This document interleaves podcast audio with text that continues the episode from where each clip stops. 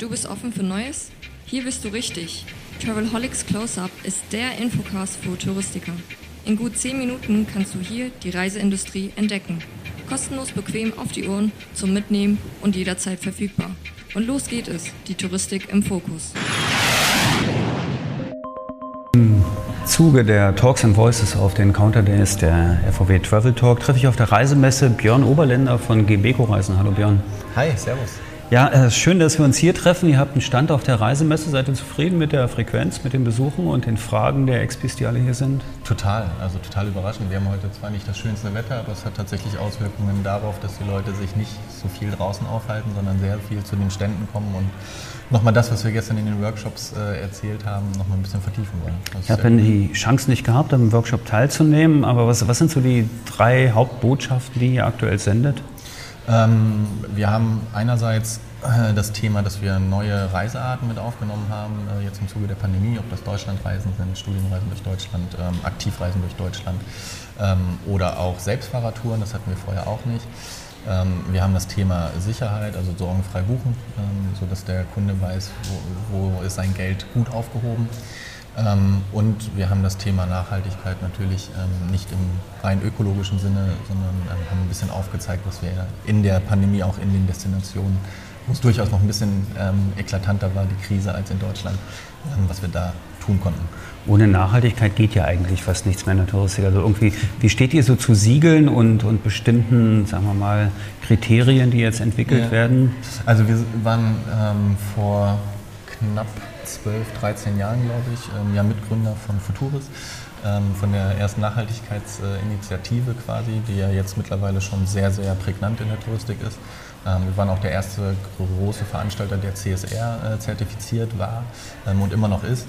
Ähm, das heißt, Siegel sind natürlich ähm, interessant. Ähm, leider ist es ein bisschen inflationär derzeit, äh, weil es gibt einfach so viele Siegel, dass der Kunde gar nicht mehr weiß, was ist davon Greenwashing und was ist tatsächlich, ähm, ja, valide Nachhaltigkeit. Und ähm, wir haben uns für das C S R äh, ähm, ja, committed darauf in den ganzen Jahren.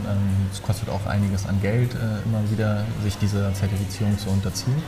Aber ähm, die Faktoren, die da mit reinspielen und auch das war das erste Siegel in der Touristik, ähm, da glauben wir schon, dass das sehr valide ist. Was mir ein bisschen fehlt, ist ja, dass du, wenn du im Verkauf bist oder in einer Beratung bist, dass du tatsächlich das sehr schnell erkennen kannst, ne? Ob dann bestimmte Angebote speziell zertifiziert sind oder bestimmte Kriterien erfüllen oder sowas. Arbeitet ihr an vielleicht solchen Lösungen? Gibt es da was, was ihr macht? Also wir haben natürlich eine interne Lösung mit Label.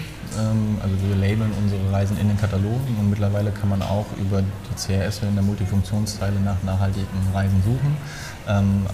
Die werden auch tatsächlich zertifiziert von verschiedenen Instituten. Also ich glaube, das wird ein Thema werden. Ja. Das ist auf jeden Fall eine Entwicklung, aber wenn du sagst jetzt hier Multifunktionszeile und Labeln in Katalogen, ihr seid, das hast du mir mal zwischendurch erzählt, durchaus auch sehr aktiv im Bereich Digitalisierung und K I-Lösungen für Reiseproduktion und, und Verkauf. Was, was, was macht ihr da? Also wir haben uns vor vier, fünf Jahren dazu entschieden, weil wir die Anmutung hatten, dass der Flugmarkt sich doch sehr, sehr stark ändern wird in den nächsten Jahren, haben wir daran gearbeitet, dass wir nicht mehr rein mit Kontingenten arbeiten, sondern viel im freien Verkauf und dass wir nicht nur eine Airline anbieten, sondern der Kunde sich quasi jeglichen, jegliche Flugkombination einfach modular dazu bauen kann bei uns. Und das haben wir jetzt äh, verfeinert, äh, arbeiten da auch ähm, im Hintergrund mit Peakwork äh, zusammen und ähm, ja, nach der Reise äh, oder nach der Buchung äh, geht es dann auch los, äh, dass verschiedene K I-Einstellungen und Fare-Optimizer einfach nochmal schauen, ob es äh, für den Kunden nicht noch einen besseren äh, Flug gibt, den man ihnen dann zu gewisser Zeit anbieten kann. Und das heißt, wir sind jetzt gerade dabei zu überlegen, ähm, äh, wie können wir Ancillaries, also Second Wallet quasi, äh, vernünftig einführen, ähm, sodass äh, sowohl der, das Reisebüro als auch der Kunde dafür einen Mehrwert hat äh, und wir mit unseren Daten, äh, wir wissen, Ähm, wann ist die beste Zeit, um was zu, anzubieten, ähm, da vielleicht ein bisschen unterstützen können. Wissen die Reisebüros im Vertrieb das tatsächlich schon, wie, also dass ihr das macht und was sie da für Mehrwerte haben, wenn sie auf euch zurückgreifen? ähm, das ist... Äh gar, manchmal gar nicht immer so einfach äh, zu erklären, äh, glaube ich. Ja? Also das, äh, weil wir haben eine Frequenz von, wenn es hochkommt, äh, zehn, zwölf Buchungen im Jahr in einem Büro. Ähm, da äh, ist jetzt nicht so, dass sich jeder jeden Tag mit dem Thema beschäftigt. Ähm, aber wir geben sehr viele Workshops, wir geben sehr viele Webinare zu dem Thema ähm, und immer dann, wenn wir es aufklären können, wenn wir die Chance dafür bekommen, ähm, ist der Expedient auch sehr, sehr dankbar dafür, ähm, weil es halt nicht einfach nur ein Flug, Lufthansa, was auch immer ist, sondern der Kunde sich tatsächlich seinen Flug und seine Airline und seine Meilen und was auch immer äh, dann einfach aussuchen kann.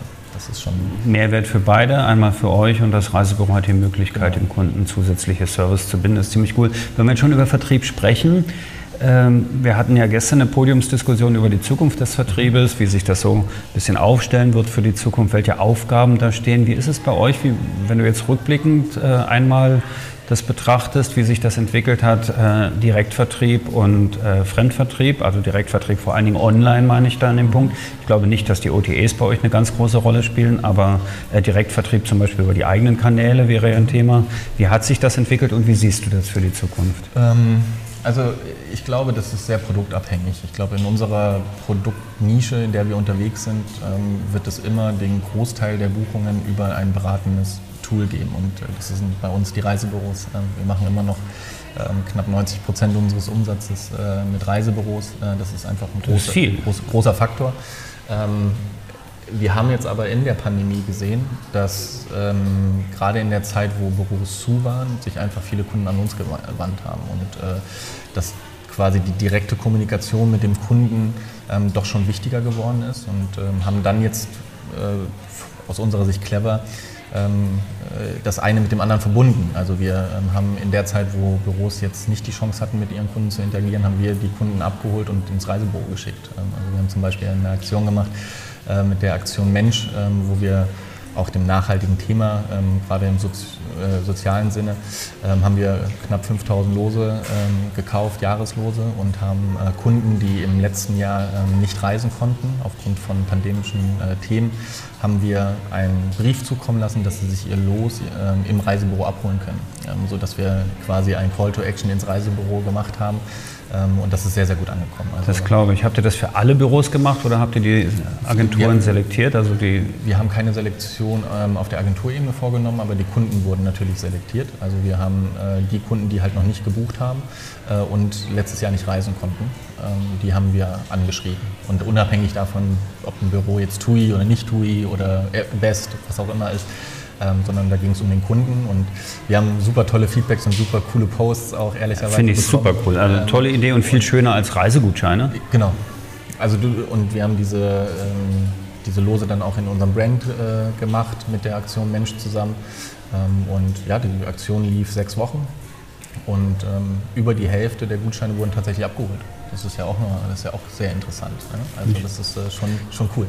Das lässt für die Zukunft hoffen. Freue ich mich, dass wir jetzt kurz gesprochen haben. Ich ja. würde sagen, nach dem, was wir jetzt so gesprochen haben, steht es irgendwie an, dass wir uns mal länger verabreden und für Sehr einen gerne. langen Digitalk das machen. Sehr gerne. Danke Björn Oberländer von Gebeco. Danke fürs Zuhören. Und das waren Talks and Voices von den Counter Days, der F V W Travel Talk. Oh, schon zu Ende? Aber bald gibt es eine neue Episode vom Travelholics Close-Up. Abonniere einfach den Podcast, dann verpasst du nichts mehr. Und wenn du selbst mal ans Mic willst, um dein Unternehmen vorzustellen, just call Travelholics, der Podcast für Touristiker. Stay tuned.